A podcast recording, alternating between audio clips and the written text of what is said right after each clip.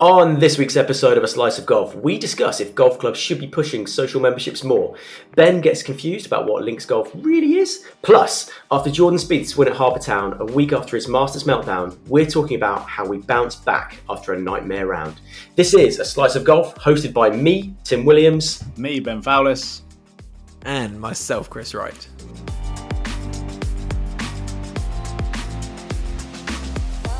Hello, hello, hello. It's another week of A Slice of Golf. I'm back with the boys. Uh, plenty to talk about. We are talking about, amongst other things, bounce back ability this week. That's kind of like our buzz topic for this week. But before we get into it, uh, as always, I'm joined by Chris and I'm joined by Ben. Fellas, who's been out on the golf course? Any practice this weekend? Chris, I'm going to come to you first. What have you been doing? Ooh, okay, so uh, I snuck out for a sneaky lesson. Oh, interesting. Yeah, quite sneaky. this is the first I'm hearing I thought, this. I thought tomorrow night was going to be the lesson. So, so a bit of context. Um, myself and Fowlis, for various reasons, were kind of asking if there's a chance we could record this tomorrow night. This is Tuesday night. We were asking for Wednesday night. Chris said he couldn't do tomorrow night, but didn't leave any more than that in his message. So I was convinced that tomorrow night was going to be a lesson that he just wasn't going to tell us about. But obviously, that's not the no. good guys. No, no. Tomorrow is uh, curry and beers, so uh, much less oh, yeah. golf golf focused. Uh, no, lesson was last Thursday. Uh, I haven't done any practice over the weekend, uh, long weekend, just seeing family, etc. But uh, yeah, Thursday, I I said when we played Pyrford. in fact, watching the videos back, one of the comments I made was on the videos was um, uh, we've got our major coming up. As long as I do have a short game lesson, I should be fine. I didn't have a short game lesson before the majors, and and I wasn't fine. Um, short game was my downfall. So sort of messaged the coach and was like, "Look, long game is improving. I'm really happy with how the long game is improving, but short game is absolutely killing me. Like getting around the green in two, and then taking four shots to then get down is unacceptable and just absolutely killing my game. So turned up, we did a little bit on the long game, and it's still just for me. He was like loving your back swing, loving the top of the position. He was like just your impact position that we've really just got to work.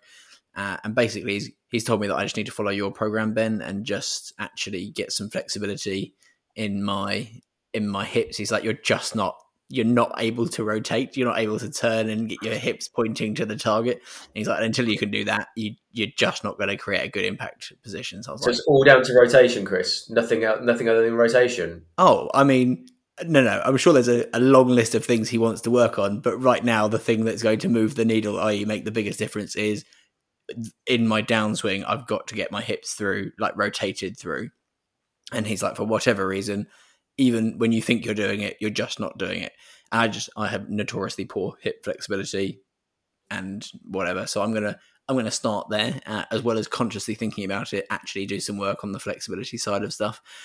Um, and he just said until you get into that point, you're just you're not going to be able to get yourself into a good impact position. So I was like, okay, that's fine. I can I can do that. And then he's like, let's go outside. And he's like, from what you've told me about your short game, my guess is it's the same problem if that makes sense. Like with the short game he's like if you don't if you're not actually turned through with your hips you just you'll scoop. And when you scoop you'll either duff the ground two feet behind or you'll hit it halfway up the ball and thin it through the back of the green. He's like so it's probably the same issue. You probably like the, the the drills that he's given me for both for the long game will probably help the short game if that makes sense because it will just help me get into a better position. But we so he he did. I've never been actually this. It was quite funny. So we go out onto the so Sunningdale Heath doesn't have um, a full practice facility yet, although I think rumblings of them doing it. Uh, so you, you go out onto one of the holes, and he just put a, a group of balls down at ten yards off the green, a group of balls down at twenty yards off the green, thirty yards, forty yards. And I'm not being funny. The amount of dread that came over me stood over. He's like, "Let's go out to the forty yard one first.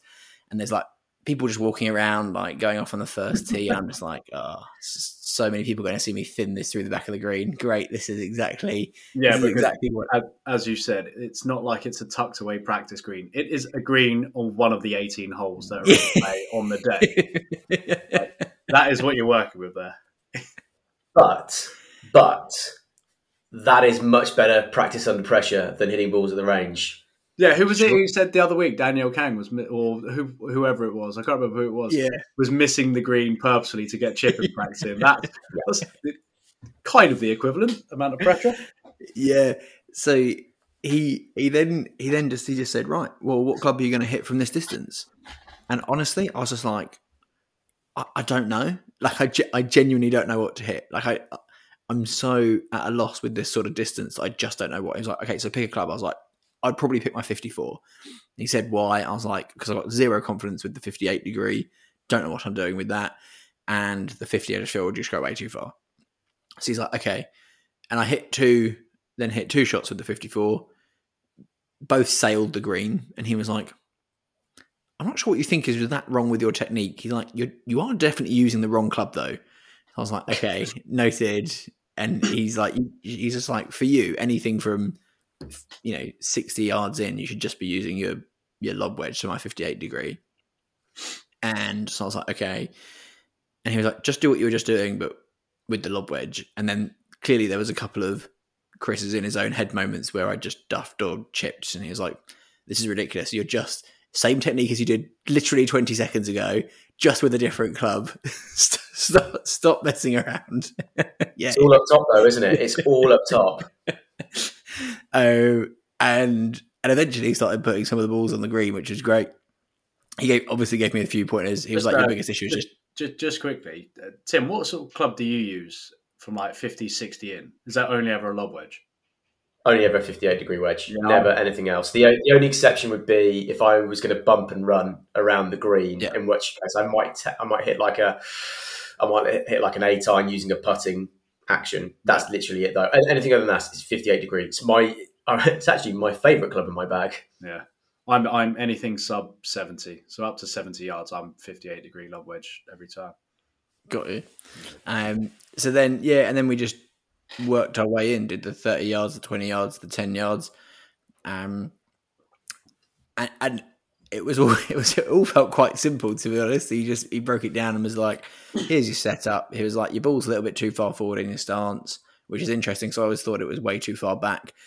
Um, and the the comment that really made sense for me, that the the thing that stuck in my mind was, your chest is always moving, Hmm. as in it should be. Your chest is always rotating. As soon as your chest stops, your hand just comes through, flick it, and it's gone.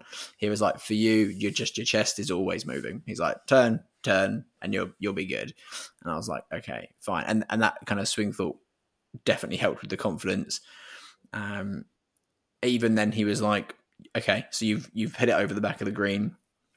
You haven't got a bump and run. He he basically said if you if you're on the fringe, never use your 58. Do what you said, Tim. Just use your you know a nine iron or whatever and bump and run it. Um, but he was like, let's say you're you're off the back. There's a bit of a slope down. You're in some rough. You need to get the wedge out. He just said, you know, here's how you open it up. Here's how you hold the. Here's how you would just change the grip on not change the grip. Sorry, just change the the open open the face a bit more, and then do the same shot. And and I did it, and I was like, oh, golf is really easy when when you've got someone telling you exactly how to do it, looking over you and watching. um, so now for me, it's just go put that into practice. And I haven't joined Puttenham. However, I th- really think I will be as long as they've got some space for social membership. So somewhere I can just go practice the short game for me, I think is going to be key. I think that will be the biggest, uh, the next big step for me. Mm. Nice. That's Nice. the I think between the three of us, that's am I right in thinking that's the first short game lesson any of us have had?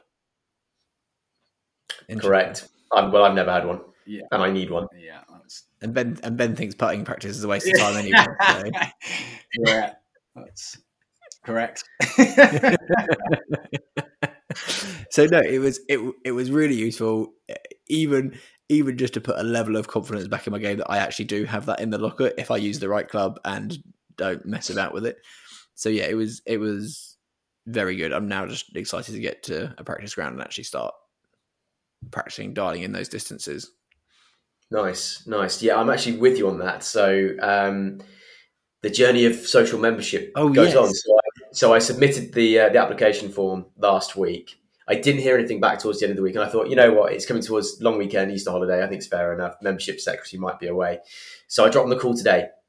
Dropped the uh, the office call today, and I'm excited to say I've got a phone call tomorrow with the membership uh, secretary. Um, he wasn't there when I called today, but there was a, a very polite lady who took the call, and in her words, it shouldn't be an issue. So I'm very excited about having uh, short game facilities ready and open to me for the foreseeable in a very very short period of time. Uh, Amazing. very very exciting. Yeah, yours yours sounded absolutely incredible. I, I think Puttenham's are, are, are decent, but I don't know that they're that good. And I would totally, be if there was another course anywhere near me that had equal facilities like you're talking about, I would be dead set on that. But I, I don't mean to ask a ridiculous question, but have you kind of actually looked?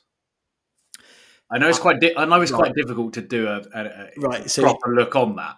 so the answer is the answer is yes, but not how. Like the answer is yes. I went to Google and I typed in golf clubs near me, clicked on every golf club, and do you know what they don't tell you?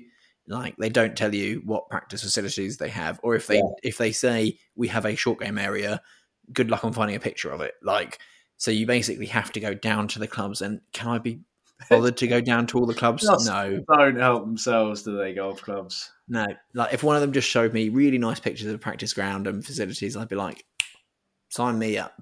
Um, but the Puttenham I only know they have. If you're on their website, you wouldn't, you can't see the practice facilities. It's just because I've played there and know that they have a range, short game area, and uh, putting green. Like that's that's it.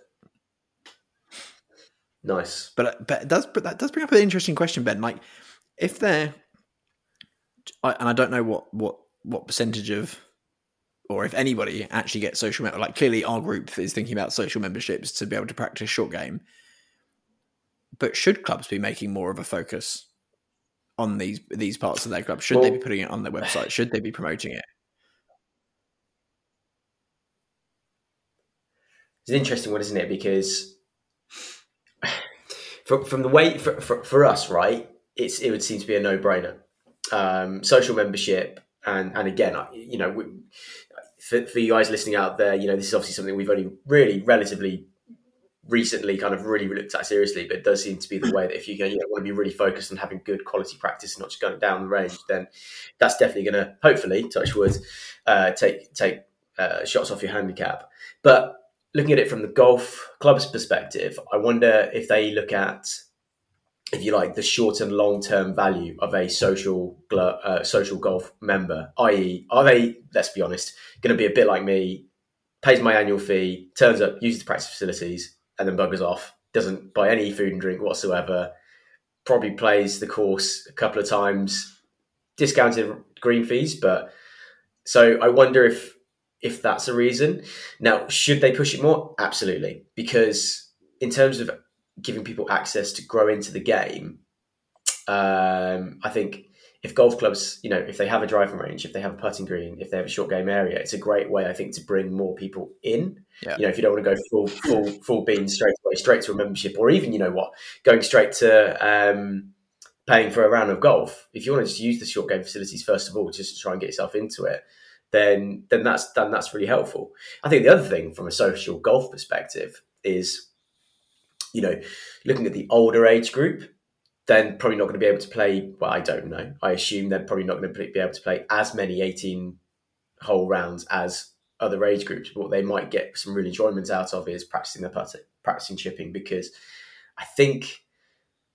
Ben was in Portugal or Turkey a way, way back, and you were playing with. I feel, I feel like he was like eighty or eighty-five, and apparently his short game was just insane. Um, so sure, I've, I've absolutely waffled loads there. Should they make more of it? Absolutely, yes, they should. Why don't they? Possibly because they don't see it as a long-term revenue maker. Yeah, well, I th- I, so a, I think your idea that you'll turn up, not buy drinks, I think that will change very quickly Mm. because all it will take is a slightly colder afternoon. You'll be like, "Ooh, nice little, nice little flat white or a nice little cortado will go down That's really true. well right now." So in you go to the so clubhouse. I, I, went for it. I went for it. Don't worry. It was intentional. and before you know it, Tim's out there, coffee in hand, loving life. Then that goes to a it's a Friday afternoon, midsummer. You've snuck down there for a little cheeky short game session. You're obviously going to have a little shandy or a beer while you're there. Like I think that will quite easily. I think golf clubs could quite easily change people into yeah. You come down and you have a drink or whatever. Um, I don't think that's an issue. And I think I just I really like if a club. I think it's a much smaller. This is going to sound ridiculous.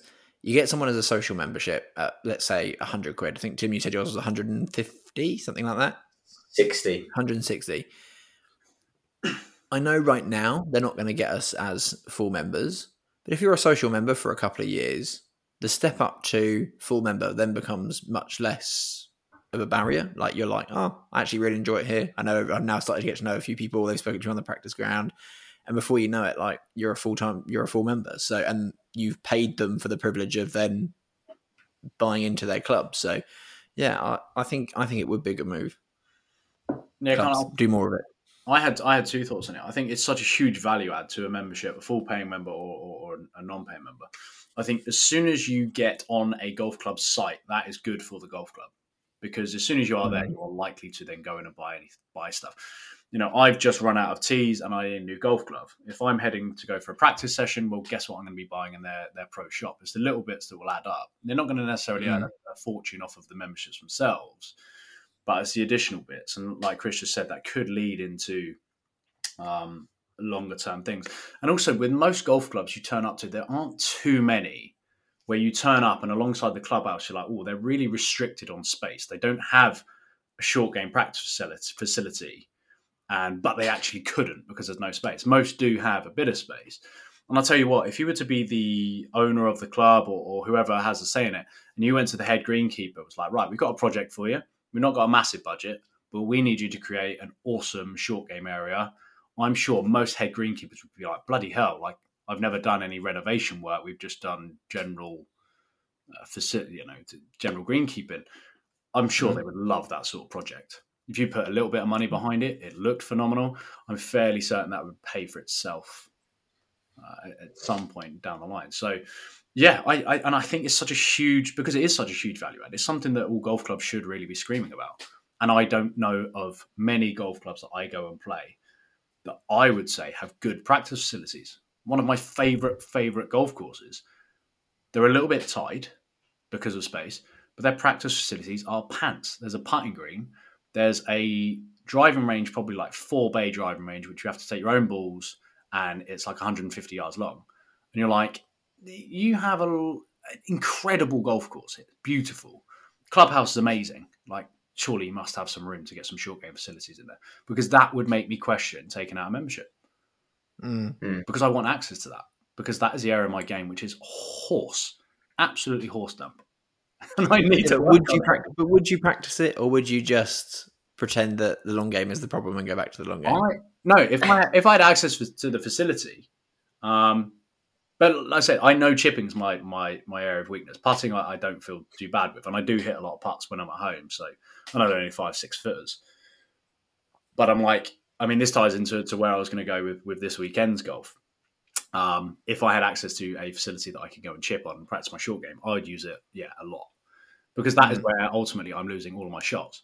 And you play with anyone better than you, uh, or better than me. Players I've played with that are better than me in the past couple of years, and I'm like off the tee, ball striking, not too dissimilar. The difference is from 60 yards and in. Like they are money, yeah. and I am woeful. So that is yeah. there's the gap. So yeah, I definitely make use of it. Nice. Awesome. That I thought that was going to be a really short section uh, from from leading on from my from my golf activities. I'm glad that we've uh, we've dragged that one out. So let's move on to Ben. Um, so I had I was fortunate enough to get two rounds in the diary. Um, beautiful weekend. So for those of you that are, are listening to this uh, and kind of a, bit out of sync if you're if you're way down the line. It was Easter weekend, so we had obviously Friday off, Monday off. Um, so I had a round booked in Saturday and a round booked in Monday. Saturday, um, tee time was one twenty five in the afternoon. So the initial plan, I was playing with my flatmate and one other. The initial plan was to leave our flat at eleven, which would mean arriving at 11.30, 11.45 ish, and get some really good practice in. get there early, have a coffee, have a good hour and a half, two hours, good practice. Well, the night before, I was woken at 1.30 by the flatmate stumbling in. Um, was pretty boozed. Uh, I kind of lay there in bed for about 10, 15 minutes waiting to see the uh, the hallway light turn off. And it never did, and there was no footsteps in the flat. So I was like, well, he's either gone back out or I'll say what, I'm just going to go and check on him. Walked outside, his bedroom door was open. He was fully clothed, face planted on his bed, absolutely out cold. I was like, right, right. So he's he's probably not going to be in any state to want to go and practice for two hours tomorrow. So already two hours is out the window. I was like, right, I'll give him a lay in. Um, but he likes hitting a lot of balls, so an hour would be good. So we arrived ten minutes before tea time. we did not hit any balls at all. Um, no putts, nothing, just a few movement drills, and uh, and off we go. So we got st- stuck in some almighty traffic on the way down. So the two hours of chipping practice that I was going to get in, none of it, um, was, was, was really good. Uh, to be out playing 22 degrees, not a cloud in the sky, it really mm. was like summer golf is is here, it's so good so much better. Um, so, uh, uh, good round, really enjoyable, good fun course. I think it is my favourite of the of like that. I don't want to call it budget because that's disrespecting it, but like the on the lower end of the of the fee range. Um, and I think quite a few of us in the group would agree. Uh, and our friend who picked up the game probably 18 months or so ago uh, loves the course. Uh, and then you can just see was like he was ready to go because I think he's had a couple of lessons recently. He's been playing pretty well. He's striking the ball the best I've ever seen him hit it. Uh, on the day was striking the ball amazing. Short game looked good. So he made the turn, I think, in around 47, 48. Bear in mind he'd never broken 100 before. And so we did the, the, the obligatory at nine update on where everyone is. And I just thought at that point, I was like, well, that's, that's his chances are probably gone. There's not enough of a margin. Um, and then on the last, as he putted out, he wasn't all that excited. Uh, I think he parred it as well. So as he holed out, he just walked in, picked it up. He thought he'd hit 100. Um, turns out, kind of rookie error, he'd misscored himself on one hole, so he actually shot a 99. So we only realised that kind of as he sat down because we had two different scorecards, and then just a smile on his face when it when when he found out it was oh, it's great. It's I think that's like the, the, third or fourth person I've played with that have broken 100 for the first time, and it's it's so good to see because it just puts your irrelevance of whatever annoyance you had on the day just into perspective. Um, that's so good. Yeah, he's improved so much recently, and, and I think props to Graham. And I think he played really well on the day. And I said it to him, I was like, it's good to see him, good to be there when he does it. Mm. um, so I was uh, at the turn as well. There was some good golf going on. I was out in 39 um, so breaking 80 was on the cards. I was on 20 points. Ooh. Was feeling Ooh. good. Was hitting the ball really, really well. Um, crumbled a little bit on the way back, but it was kind of through the tougher holes. So you kind of look back on it and you're like, if I were to be losing shots, it was kind of expected. So I came back in 43 for a total of uh, 82, uh, and that was oh, 30, good round. If that were 36 points. So yeah, it's something we were talking about on the way around. I think you you two would probably both agree. Like if someone were to buy that golf club. If if someone with a bit of cash were to buy that golf club, invest a little money, it really could be outstanding because it's got. You're talking about Pedham Pedham Place, right? We are, yeah. I've never been. I've never played. Oh God, we we've got to get you out down there. It's so much fun to go and play there. It's it's quite forgiving because it is as they they call it link style. So you've got kind of banks uh, uh, onto a, a lot of the right and the left of the fairway. So even some of your bad shots, it does kind of kick back in for you. My, my understanding is links is the opposite of forgiving. yeah, yeah. I mean, when the wind does kick up, it is tough. Um, it's not. But it's long... not. It's not actually links, though, is it? It's not. It's no. not. They call it no. link style because it is still. I believe it is still man-made, um, and they do do all the stuff that you would do on a normal golf course that they don't do on linkses. But um, yeah, it's. Well, it's not, you... it also links by the sea, right? No, doesn't have to be. Really? Hmm. yeah, no, have doesn't have to be. Surely links is by the sea. Mm, I think they say it's a links style Yeah. at Pedham Place. I don't know if they can officially call it No. a links. No, no. What I mean is, links courses are by the sea, and that's why I'm questioning that links isn't a link. uh, Sorry, Pedham isn't a links course. No, it's just not. That would be It's not a links because a lot of it is still man-made. A links course is essentially man-made. Don't walk the fairways. Uh, a lot of it is still very natural, how it always was, how it used to be. They just run a lawnmower over it, and that's about it. No, I'm convinced the links course is by the sea. Wow. I'm convinced the links course is by the sea. Google's it. I'm- Someone's I'm- going to. I'm One of us is going to have to Google it quickly um, because I'm I, willing to be wrong. I am now kind of not hundred percent convinced. I'm kind of like uh, I'm putting my, 60 40 what that do me you Tim all right. I'm, I'm willing to be wrong live on air, but I think links course is by the sea. But at the You end, carry on talking. Tim's obviously googling it. You Yeah. carry on talking. at the end of the round, kind of obviously we did a debrief. Um, and we didn't actually have Monday booked in, so uh, Graham I think hit thirty-eight points, thirty-nine points, something like that. I was thirty-six. I think Johnny was thirty-five, around about that. So needless to say, golf morale was very, very high with the weather being great and having a, a nice pint. So we decided to go back to one of our old stomping grounds, somewhere we've spoken about a bit, on Monday, so yesterday. Um, and kind of on very on trend actually. I kind of had a short game lesson, although it was more just Sunday night watching a bunch of YouTube, um, watching me and my golf as we all have done to try and figure out right what's going on, what's been going wrong, uh, and then got confirmation of like I wrote a bunch of notes down, sent them across to my coach, and he was like, "Yep, agree with all them." I was like, "Right, sweet." So that's two different coaches. I'm going to go completely against what Phil Mickelson recommends. And I'm going to go what some of, well, a coach that I trust and that I work with in person and two good coaches on YouTube. Turns out hitting, trying to chip with the ball off the back foot or the front foot is just a recipe for disaster. And they were like, no, just play it central. Um, Yeah. yeah.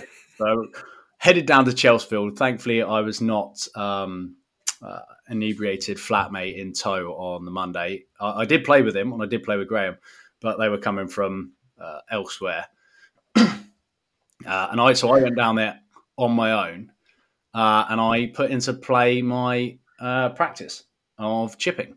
I got a solid forty-five minutes in, and honestly, Nice. worked a charm. Absolutely Oh. worked a charm. Distance control was off just because it's the first time that I've ever consistently connected with the ball. So in the practice, it was more just about right, okay, get the ball in the air. Where where do I think it's going to stop? Trying to put that in play on a course after you know kind of learning how to chip in twenty minutes, thirty minutes, quite difficult. But there wasn't a single bladed or fatted chip. Connection was beautiful every time. Small Wow. bounce rolled out. God, Um, dream. It was a dream, and I, I made golf golf error number one. I birdied the first, so whenever you kind of birdie the first hole, you know it's only downhill from there, right?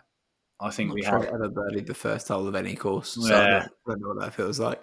we kind of hit a driver, and if you've played at Chelsfield, you know if you hit the downhill slope, it's it's it's down there, it's near the green. It was baked out, it was dry, and I nailed it, and it was on the pin, and it was tracking. I was like, that's going to be close, uh, and it was just off the back of the green.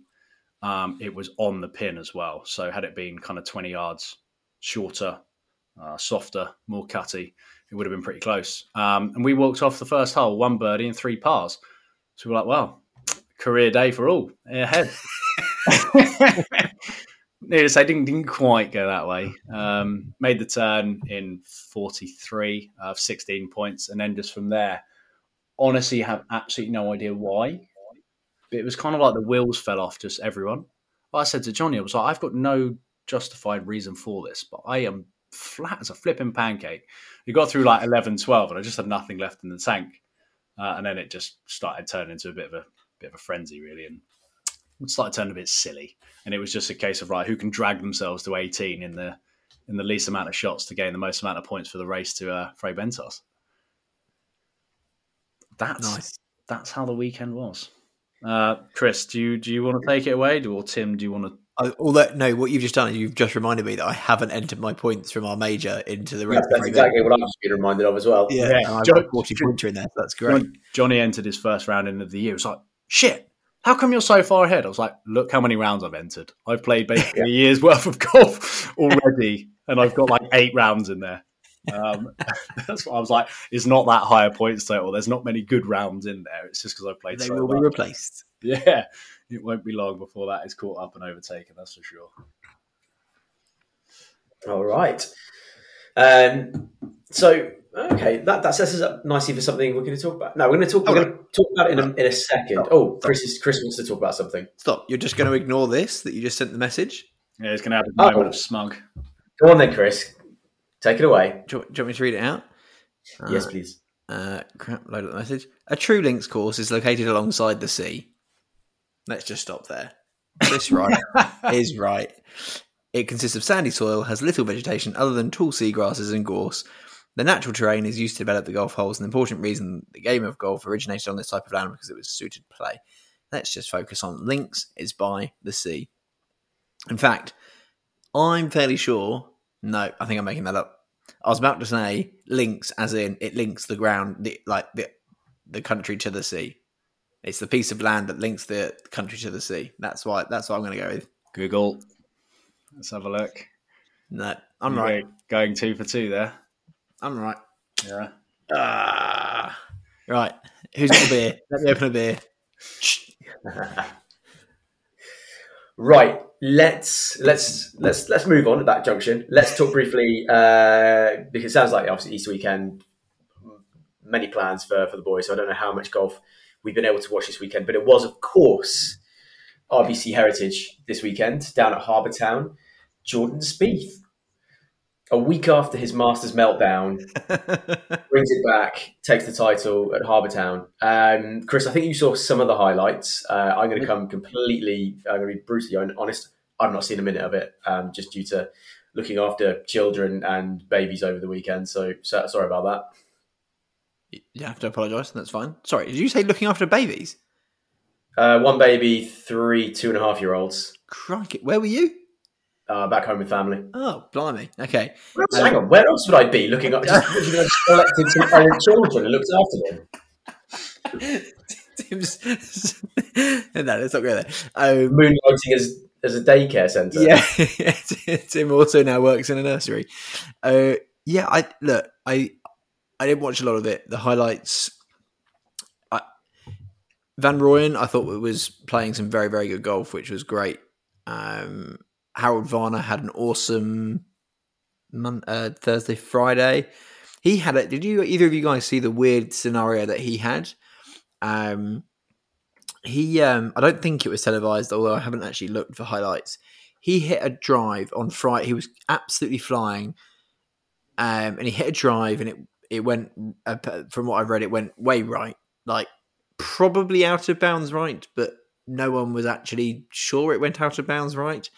And someone whose house backs onto the course picked up the ball and basically took it back towards their house, from my understanding. Howard Varner comes up and they were they were like, oh, he was like, oh my, obviously this person's realised what they've done, not having realised that that ball was in play or whatever. And the guy said, oh, I picked it up and it was already out of bounds. Well, Harold Varner was just like, well, how well how do we know it was out of bounds?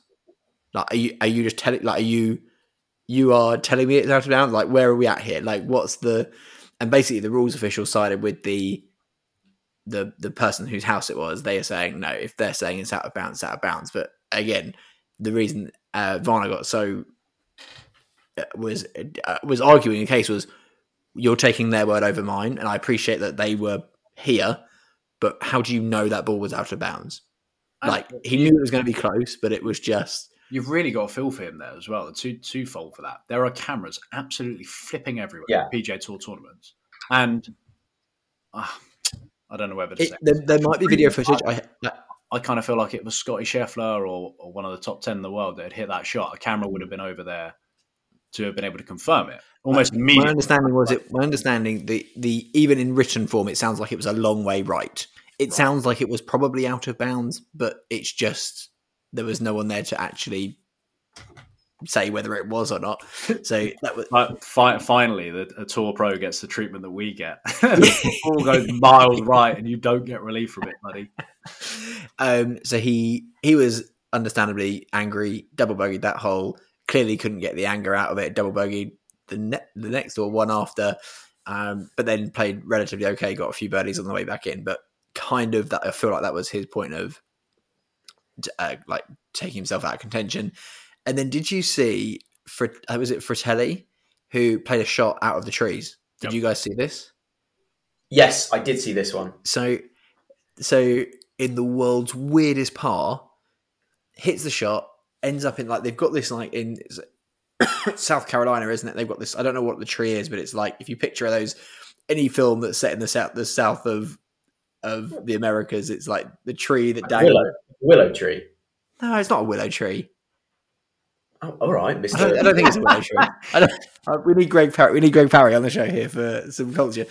Um, I mean, I've got no idea what tree it is. Anyway, the ball got stuck literally in the leaves of the hanging tree. Don't even know how that's possible. And he goes up to it. There's a rules official with him at this point. Right, there is a rules official there with him, talking through what the situation is. And he goes up, and he uses his driver. Somehow, uh, honestly, I don't think I'd hit the ball. Oh, Like already, he's done I, really well. I, I think they've done really well just to identify that it was his golf ball. Oh, unbelievable. Yeah, unbelievable. How it has not fallen out of the tree, I don't know. So he takes his driver, hits it with his driver, out of the tree, onto the green, two putt par. Unbelievable. Like, actually, actually brilliant. If you haven't seen it, go onto the YouTube or Instagram or wherever and go and have a look. Until the end of the round where they say, oh, yeah, that's a two shot penalty. And he said, well, why? And they said, because of the way you stood over the ball, or not over the ball, under the ball in this situation, you are not allowed to stand astride, Yeah. quote unquote, of the ball. So you can't stand behind the ball with the target in front of you, if that makes sense.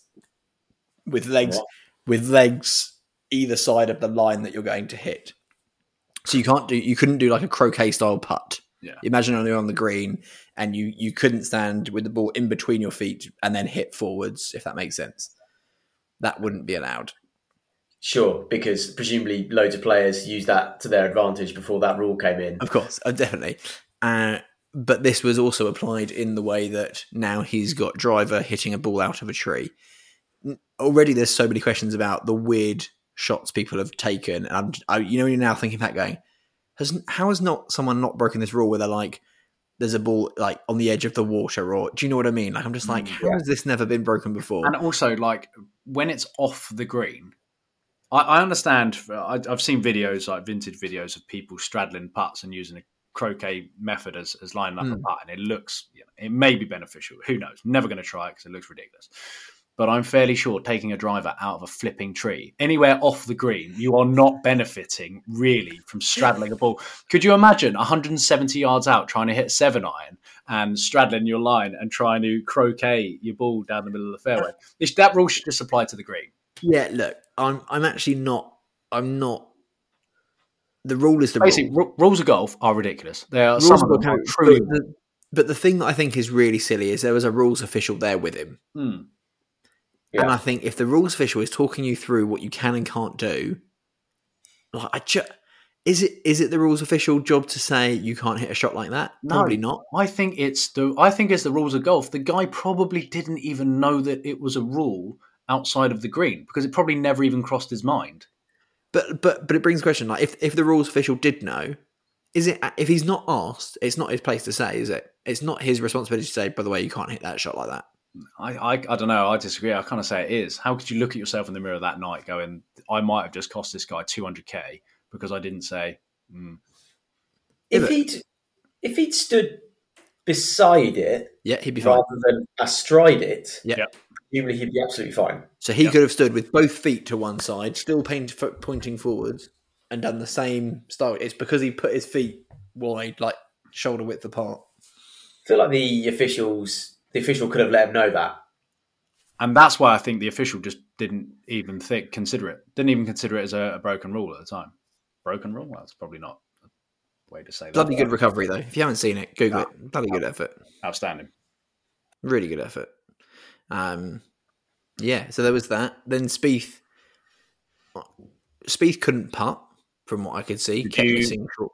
See the stat about that? It's the worst putting performance for a win on the PGA Tour since I think about 2006. I think it was Really? I did not see that. statistically. I mean, he said That's it. In, he said it in his interview. It was like, "I won this week, but and I couldn't putt." And we're like, "Wow, that's, that's quite some statement." I mean, he was hitting some really, really good shots. And look, two weeks ago, we were talking about him doing weird things on the range and weird movements, etc. And sure, he had a really bad week at the Masters, but then comes out with a win. Um, did you guys know how low he got in the world rankings? Uh, I thought it, um, you're probably going to tell me I'm completely wrong. I thought he got down to like 170 or something like that. Oh, I don't have that as a number. I've got 92 as the lowest. That I'm, I'm basing this off Oh, a, okay. a social media post, but I've got him down at 92 in January, and then now he's back in number 10. Yeah, which is outstanding because even then, like you know, he went on his hot streak last year, and we we spoke about it. He looked really, really good, almost back to his best, and kind of fizzled out. Hasn't really felt like he's done masses since, but it's clearly just from being consistently top twenties, top tens, top thirties Hmm. that he's got himself into the top ten. Because you are not getting yourself into the world's top fifty without playing some seriously consistent golf. To get into the top 10 is is actually insane, considering you would probably say he's not been in good form. No. Um, Yeah, well, look, Jan Jan 21, 92. July 21, he got to 23rd, and now he's back into number 10. Unbelievable. Hmm. Good effort. I mean, it's, yes, that was. it's a good thing he did win because missing that putt from a foot on Saturday night on 18, Oh, yeah. it would have He, been mi- he missed a tap in, like an actual tap in. criminal. Genuinely a foot. I saw a, a stat, a tweet from Lou Stagner. I know you're a big fan, Chris. Um, that's where I am. get a lot of my Tiger stats from. This kind of blew my mind when I read it. Um, so between 2004 and 2021, there were 95,020 putts from 18 inches, which is how far Jordan Spieth missed it from. So 95,020, 192 were missed out of 95,000. So 192 does sound like a lot, but when you start thinking about that huge sample size, so tour players miss one from that distance every 495 attempts. And Jordan Spieth, when he's in the lead on 18, decides to casually just roll it in. Uh, that could have cost him the tournament. Thankfully, Yeah, that's a, that's a miss rate of 0.002. that's practically money, and that's why he so nonchalantly had a. Uh, Can you imagine? Because he, he took he took uh, Cantlay was it Cantlay? He took to the playoff and then um, he just made a worldy bunker shot in on the on the playoff hole. And I don't Um, think anyone was surprised when he did that. I think No. like, that's probably the best shot Spieth could have played from his second was leaving it short in that sand. Yeah, Based on his putting, uh, the bunker was the best place to be. Did you see the Uh, ridiculous stat about how good Jordan Spieth is at this time of year? no. So he, Oh, I thought about Not- Easter weekend, specifically Easter weekend. yeah, last year on Easter Sunday he won the Valero Texas Open that kick-started the the recovery. This year he won at Hilton Head. Do you know where the tournament is next year, Easter Sunday? I do, but I'm going to let Tim guess because he obviously doesn't. I haven't got a clue. Like, I don't know, Wolf Creek. a little place called Augusta. So next Oh, wow. Sunday, be putting your mortgage on Jordan Spieth. Blimey. Betting tips not official from, from the price. No Fowlers there. Do not listen to Fowlers. Probably wouldn't do that, but if there's anything in that, which I'm sure there are absolutely nothing. Um, but yeah, put your money on him around Augusta Mm. because that was recently was the first time he's missed a cut, so he's got something going around there, and he clearly loves this time of year. Yeah, for sure. Well, speaking of putting money on favourites, I think you'd be hard pressed to find shorter odds on players this weekend than Viktor Hovland and Collin Morikawa for the Zurich Classic this weekend. So I don't know if this is the only pairs event on the circuit. I feel like it might be potentially. I actually don't know. I can't think of another one. Um, but yes, it is pairs this weekend, um, Mm. which you know very very rarely happens. Format: uh, first couple of rounds, uh, two rounds of foursomes. Uh, two rounds of four balls. So that basically means Thursday, Thursday and Saturday's rounds are four balls. So each player plays every hole their own ball. Best score counts. Friday and Saturday, Friday and Sunday even are foursomes, which means they take alternate shots, which I think is where the real the real fun comes Yeah. into it. Agreed. And yeah, Victor and Colin just decided to pull a fast one basically on the rest of the field because uh, their odds are just ridiculously uh, short. Um, I mean, what are they at the moment? Like three and four in the world, or two and four in the world? Something. uh, Morica, I think it's two and four or two and five. Yeah. Uh, yeah.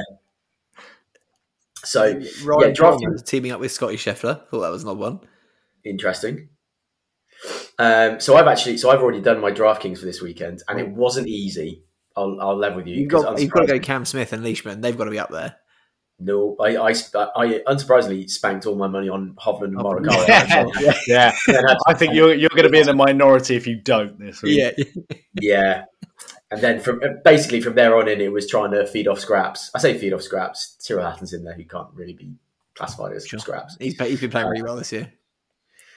Who's, playing his- with Danny who's, Willett. who's Hatton's partner? Danny Willett, Ah, interesting. Okay. Um, Martin Laird, and Robert MacIntyre. Interesting, but uh, yeah, I, I think it's It's, a good format. I like this format. It was Yeah, Sam very good format. didn't he? Um, so I'll be keeping an, an eagle eye on uh, on these two fellas' uh, DraftKings lineups as as we get into Thursday and the weekend. Um, anything more from the pros before we move on, chaps? Yeah, just a slight bit of gears chat. Something that Chris would definitely be interested in. Tim potentially interested in it. Chris, I, I say you first because I know you're a big Lululemon fan as it is. I don't know whether you've seen that they've officially entered the golf space now and signed up their first golf athlete. Oh, Um, I, had, I knew that they were producing golf clothing. I did not know they Yeah. have a now golf athlete. Slight sidestep. It's not directly into the pros, but it is J.R. Smith, the um, the ex NBA player who's playing collegiate golf at the moment. Um, he is confirmed as a Lululemon athlete, which I think is sick because we've been told, cool. we've been talking about good brands getting into golf, and I think Lulu could could ruffle some feathers. Um, So it's a slightly different brand as well, but Farah have also entered the golf game uh, in the last couple of weeks. Don't know if you boys have seen that. No, I don't think they've signed up. Uh, I don't think they've signed up uh, a player just yet. But of course, I had a look on their uh, I had a look on their website at their golf wares. Very pleasant. There's a very very nice pa- pair of sky blue uh, trousers, which mm, yeah, they might need to get bought. Yeah, I think I've got one. I've got one more brand then for you.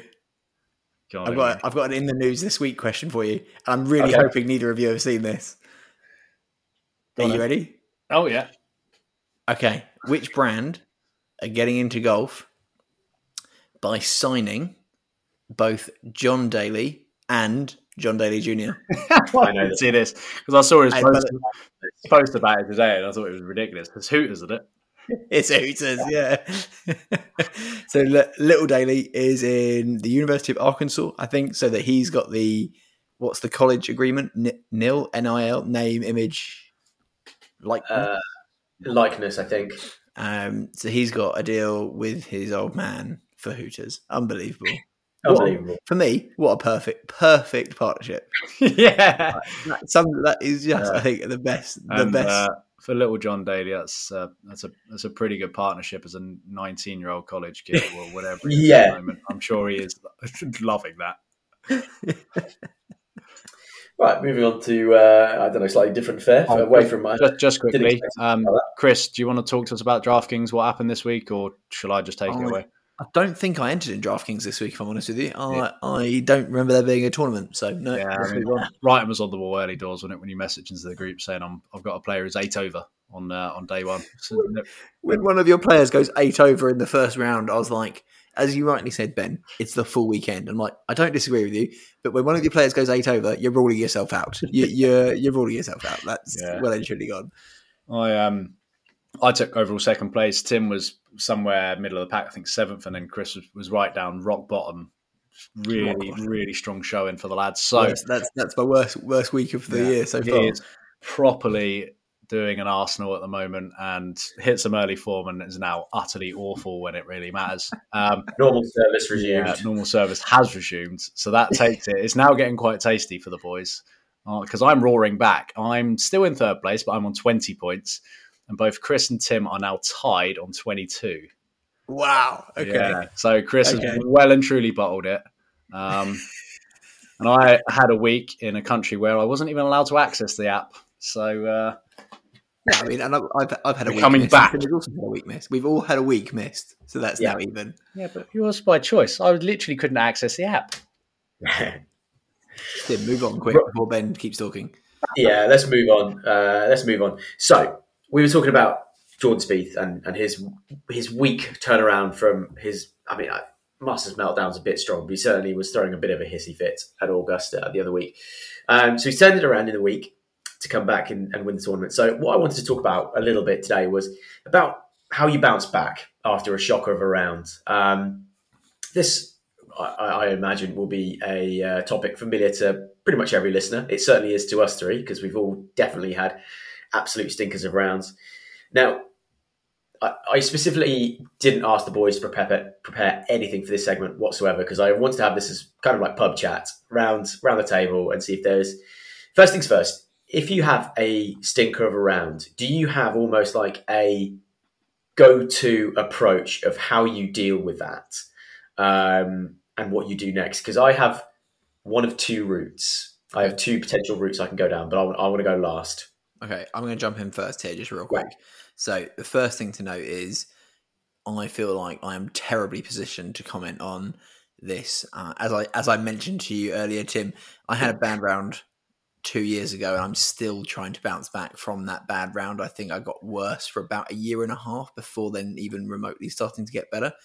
Um, so I would say that if I was on FM, my bounce back ability stat would be roughly zero, uh, maybe one out of twenty. Oh yeah. Um, but uh, I reckon I can give you Ben's. Shall I tell you what Ben's is? I reckon Ben's is have a bad round, go play Pedham or Chelsfield. And he goes play, goes plays Pedham or Chelsfield. That makes his confidence booster round. Then he's like, right, I'm back in it. And I don't think that's a bad thing, by the way. But I reckon that's No. Go play a course that you're comfortable at. I kind of I, I did write a couple of things down, but that wasn't one of them actually. But in actual fact, it's not a bad idea. Anytime I am having a stinker, you go back round there and you do step away having shot a good score. I always feel like entering those scores into our year long race should always have an asterisk next to them because they are kind of they never quite. I'm I, I'm yet to play a golf course which rise, raises our handicap due to the new system, and I'm still really surprised every time I go to both of those golf courses and I get an additional shot. Yeah. My index, I'm like, I'm just not sure how. Um, if you walk off with less than 36, that's quite a disappointment. So uh, yeah, I, I actually think that's not a bad shout. Go and play a course that you are comfortable with, knowing that you've shot two of your best rounds ever on. Yeah. But we talk about it, don't we? We talk. We've talked about it on the pod. How we go and have our confidence boost. Like whenever someone says, oh, "I'm playing Chelsea," like, right, confidence boosting round coming up. Like Yeah. we talk about it. Like I, I don't think that's a bad thing to do.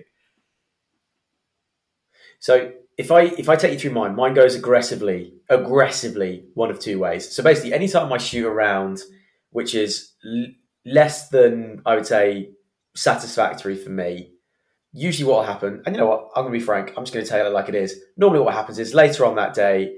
During a trip to the toilet, I'll probably sit on the toilet and go back through my scorecard and write down what's been costing me shots. Uh, that's pretty. That's pretty universal. Um, I just completely admit that on a, on a national podcast, but there you go. My gift to you.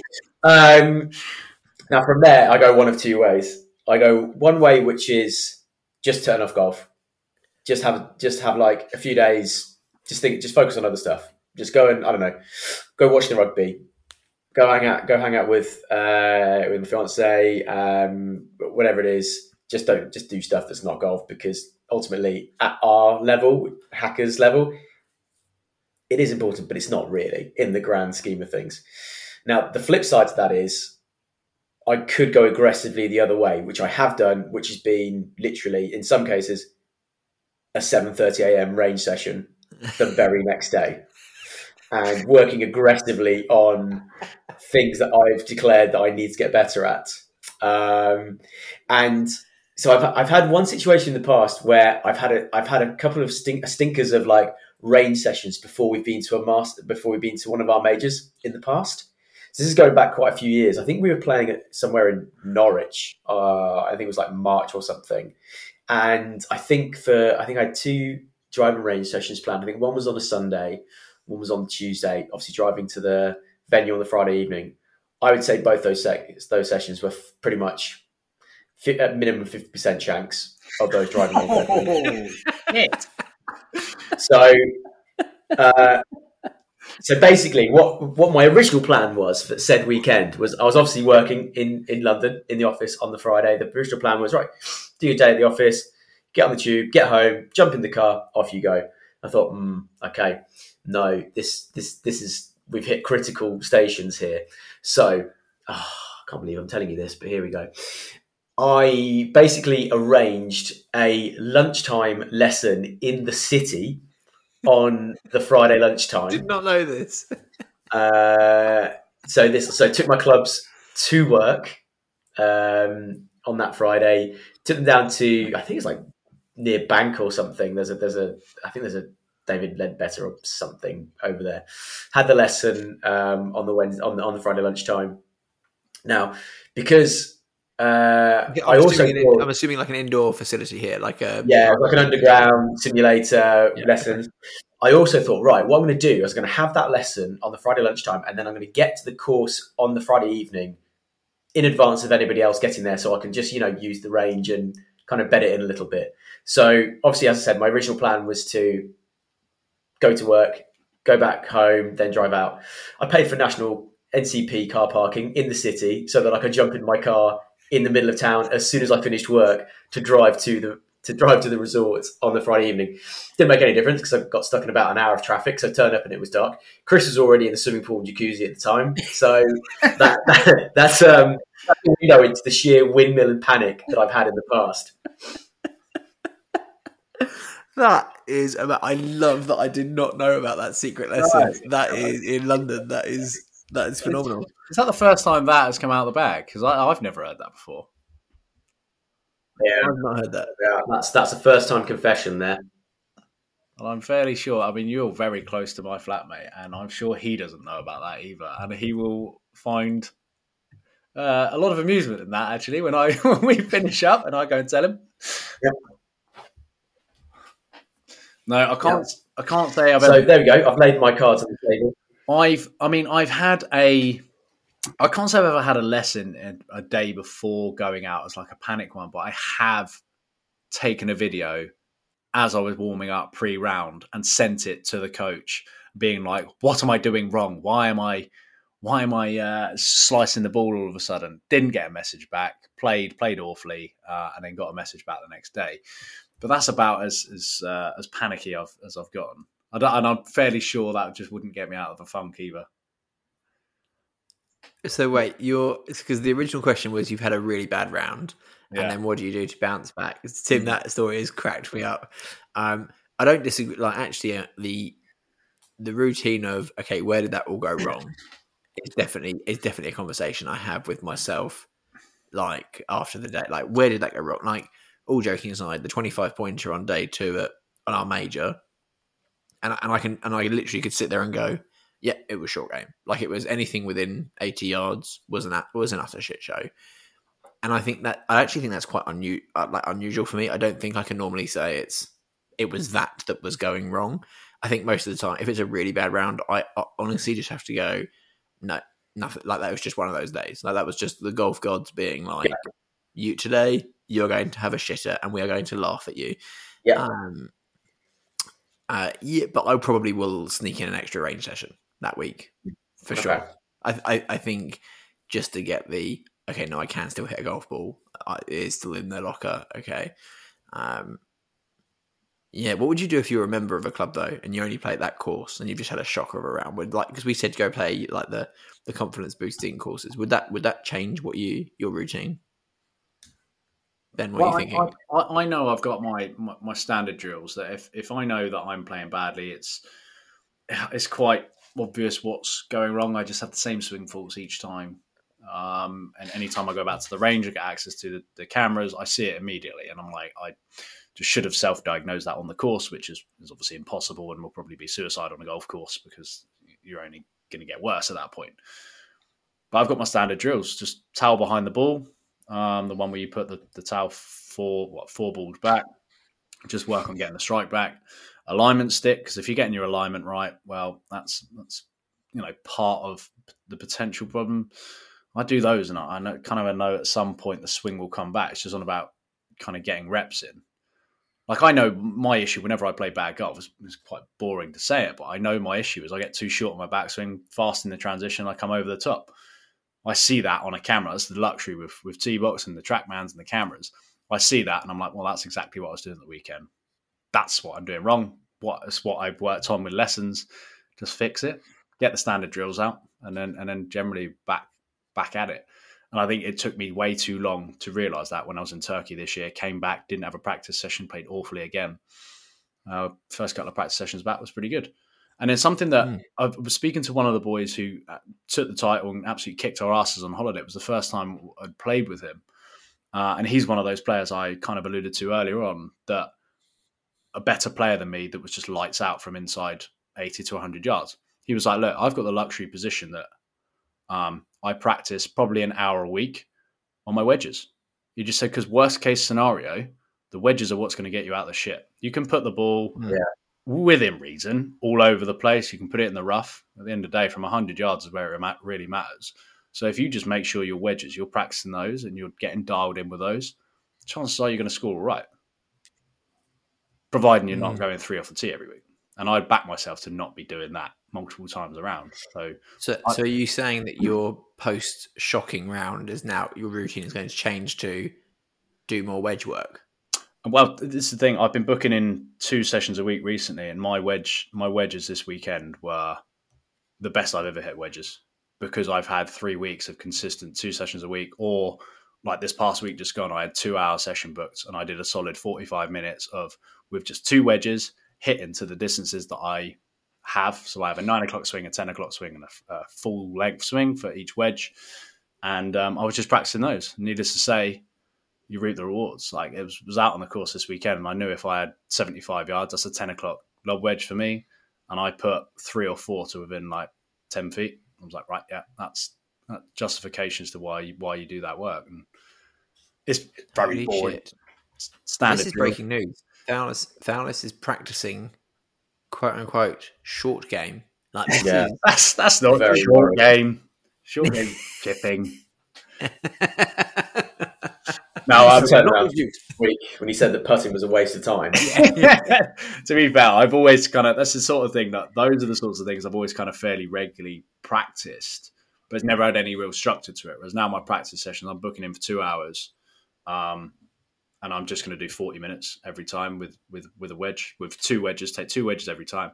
Just work on those because, like like I said, the boy said when we were on holiday, wedges will always get you out of the shit. Nice. So what? What? Wait. So what's our? Are we coming up with some kind of? This is our bounce back ability routine. Have we? Have we got something that we like here? I would say get. So I mean, it. It. I've I've felt really good doing it. Is get your standard drills, which you know it might be one or two things you've done in a lesson before, which just seem to have corrected you to get you back on the right path, and then work on your wedges as well. Like I said, if you get your swings somewhat serviceable and you just get the ball in play, you don't lose golf balls. Even if you are hitting a slice or a hook, you get the ball somewhere in play on the grass, and then you hit your wedge as well. I think you're, ne- you're never going to play that badly. Shall I? Yeah. I'd, I'd add on to that by saying that you know my my amusing story was you know getting on for I think maybe three years ago. Where I've got to since is definitely having had a number of lessons and sort of had it having had it drilled into me, quite similar to what Ben says from my coach that where my bad shots will come from is one of two swing faults, and these are the these are the, these are what the problems are. This is what you need to think about to get out of them nowadays it's, it's more about just kind of going back and just really making sure that I'm doing those things I've been coached on. Potentially send, you know, I actually potentially send a video to my coach and just say it's probably A or B. Um, do, do you do you agree? Basically, basically always university does because my bad shots come from two places. Um, so yeah, I think it is repetition and just go back and do your drills. And also, but I think you're right as well, Chris. There are going to be days when you know some days you're the pigeon and some days you're the statue, right? When it comes to golf, some days you're just going to have stinkers and you just got to roll with it and just go to the next one. I, I love I love how you can tell how me and Fowlis differ here because Ben, you're going all like, yeah, getting the reps, getting to the practice. Here are my drills that I go to, and I'm more thinking, have a couple of pints down the pub, moan yep. about it with with you guys. if anything, like work on technique at the pub, trying to figure out yeah, what's good. what's gone wrong. Uh, that that feels like more my vibe than than working on actual drills. One one thing I won't ever be doing, and I wouldn't recommend anyone be doing, is um, start incorporating Jordan Spieth's pre-shot routine. I don't think that's going to help you. Still watching. It's a winning. It's a winning pre-shot routine yeah. now. It is, but Christ. So we, we may not have given you a conclusive answer on what to but that, to be fair, that wasn't actually the point. The point was just to talk out some of the things we do, some of the ways we think, and hopefully, if there's been any guys going out this weekend, guys or girls that have gone out this weekend and had a bit of a battle on the course, don't worry, you're certainly not alone. We've all been there. Uh, just roll on to the next one. Um, one more piece of news before we wrap up for this week, which I've which I've translated into a silly little game, but here we go. Um, have you seen? A bit of bit left field. Mark Wahlberg has put his house up for sale in the states. I have not seen that. Interesting. Okay, he's got a very uh, good backyard. He has a five-hole course in his back garden. Mm. Mm. I mean, admittedly, you, you, you'd need eighty-eight million dollars or 67 million quid to take it off him. But you know what? Uh, he's not short of a few bob.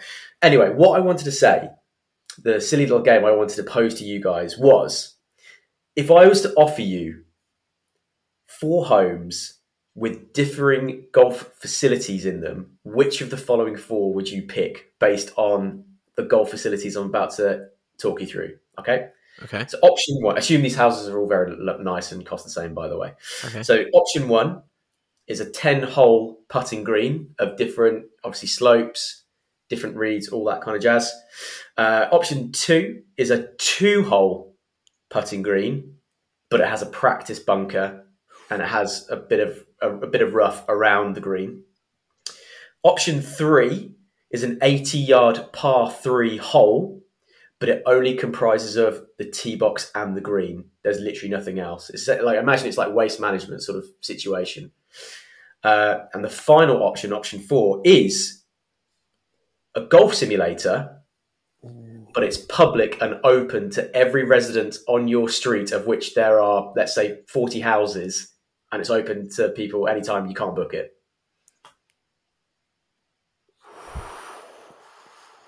Right. So, and let's go back to the par three. So the the third option essentially yeah. at the 17th for Sawgrass, it's surrounded by water. You can't do any chipping practice at all. Yeah, exactly. There's no there's no option to like practice around it. It's literally the tee box and it's the green, nothing else. Imagine you're like I don't know in uh, Utah and it's just like rocks between you between the tee box and the green. I would 100% go for the two hole, but with practice, the ability to practice out the bunker and the rough and the fringe and that sort of stuff. So yeah, option two for me. Interesting. Okay. See, the reason I would avoid option two, oh, although avoid I'd avoid option two because if that was in my back garden now, the amount of rain that we get, that's just turning into a giant puddle or some like. Yeah, but let's say you're living in a nice area. Oh. Let's say let's say you live, you're living in Utah or or Jupiter. Hang on, Utah a minute ago was a rocky death zone of. no, it's not going to rain. Your, your practice facility is going to be okay. I'll put it that way. Um, oh, I I think I honestly think I go with the first one. I think I go with the ten hole putting green, and the main reason for it would be nothing to do with variety of practice, although that would be a good thing. A right now, that's the that would be a great way for get get Noah into the game and do lots of little nice. putting drills and games with him. But also, having you guys over for a barbecue and oh, beers. Yeah. Oh yeah, the World Putting Championships is only going to be unbelievable on a ten-hole putting green. So, I think for that reason, I would go with the putting green with ten holes. See, I was absolutely dead set on the the two the two pins and bunker and rough. But now I see you sold me the barbecue and world putting championships, which I didn't think about before. Which is ironic because that will probably happen once a year, right? That's not going to be it. But uh, but for that one yeah. time, for that one deep time, down, deep down, I'm probably more selfish than you. So I'm probably taking the very specific bunker and chipping practice and two holes. I reckon I'm taking. Oh, okay. There you go. Fun little question, but yeah, see, yeah, if you got if you if you live in uh, Hollywood and you've got what was it, eighty eight million dollars knocking around, then hey, there's a very nice house uh, open to you. But there we go. One day, eh? One Love day. Uh, chaps, anything more before we sign off for this week? Nope. Nothing more. I'm getting lots of shaking heads. That's good. As always, thank you very much for listening, guys. We'll see you on the next one, and good luck out there. See ya. Thanks, See ya. guys. This podcast is brought to you by Sunday Red, the best online golf club in the world. No membership fees, no dress code, within reason, just a growing online community of like minded golfers. We offer golf days, coaching content, and even trips abroad. If it sounds like your thing, head on over to sundayred.co.uk. Also, if you want to prove to your buddies that you are the best golfer in your crew once and for all, why not set up your very own annual online competition? Think Race to Dubai, but just for your group or society. It's totally free. Go check it out at tourchamp.co.